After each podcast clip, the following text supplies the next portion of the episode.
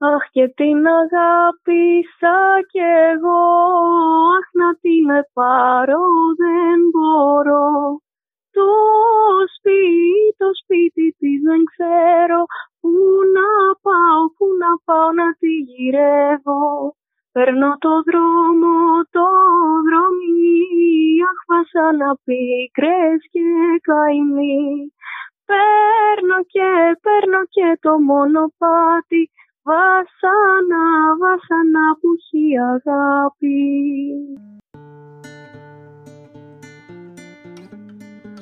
Γεια σας φίλες και φίλοι. Ακούτε τις θερακιώτισες μαμάδες και σήμερα έχουμε την τιμή να είναι μαζί μας η Εύη Μπουτούλη από τη Θεσσαλονίκη. Γεια σου Εύη μου, τι κάνεις; Καλησπέρα, είμαι καλά, εσύ; Εξαιρετικά και όταν σε ακούω είμαι ακόμα καλύτερα, είναι αλήθεια. Η μουσική σου μας μαγεύει και μας ταξιδεύει. Ε, θες να μας πεις όμως λίγα λόγια για σένα; Ναι. Ε, εγώ είμαι εκπαιδευτικός, είμαι δασκάλα σε ένα δημοτικό σχολείο και παράλληλα είμαι μουσικός και αυτό το διάστημα σπουδάζω στο τμήμα μουσικής στο Πανεπιστήμιο Μακεδονίας παραδοσιακή μουσική, παραδοσιακή μουσική του ελλαδικού χώρου.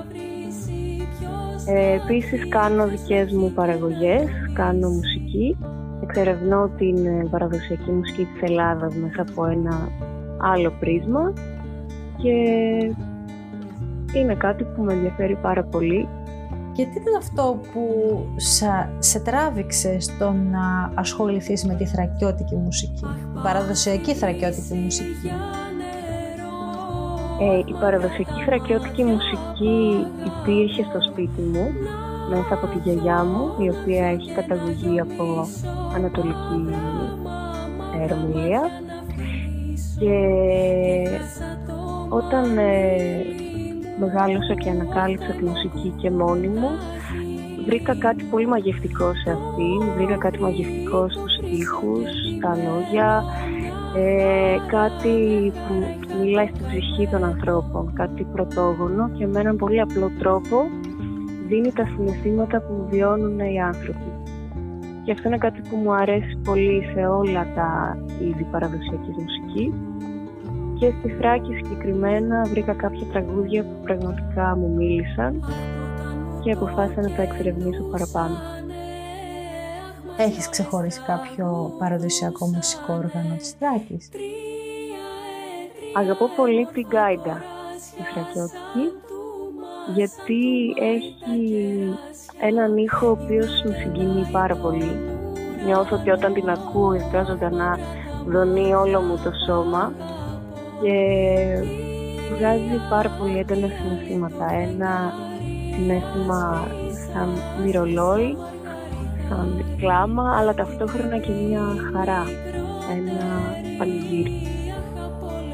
Ε, μου, με τη θρακιώτικη κουζίνα πώς θα πας; Με τη θρακιώτικη κουζίνα έχω επαφή επίσης μέσω της γιαγιάς μου και τα Χριστούγεννα έχω την τύχη να τρώω μαζί της παραδοσιακές συνταγές όπως ε, το μπάμπο και τη γεροσαρμάδα. Τώρα, μου, αν είχες ένα μαγικό ραβδάκι και μπορούσες με μία σου κίνηση να δημιουργήσεις μία μελωδία για να ενώσεις τους νέους τι θα ήταν αυτή, θα ήταν παραδοσιακή, θα ήταν σύγχρονη.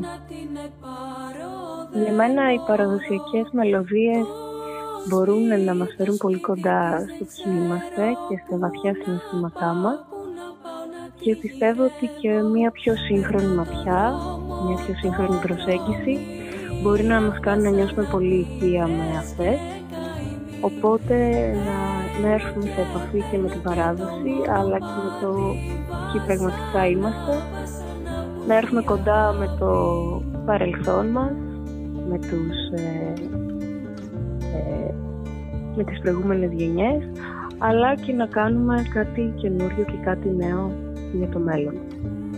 Εύη μου, σε ευχαριστούμε πάρα πολύ για το χρόνο που μας διέθεσες να σε γνωρίσουμε καλύτερα. Ευχόμαστε να είσαι κυρία δυνατή, με αισιοδοξία να αντιμετωπίζεις το μέλλον και να πετυχαίνεις με ευκολία τους στόχους σου. Και εγώ ευχαριστώ πάρα πολύ. Χάρηκα πάρα πολύ για τη γνωριμία και το ωραίο μοίρασμα. Εύχομαι ό,τι καλύτερο για τη Σάκη και για όλο τον κόσμο.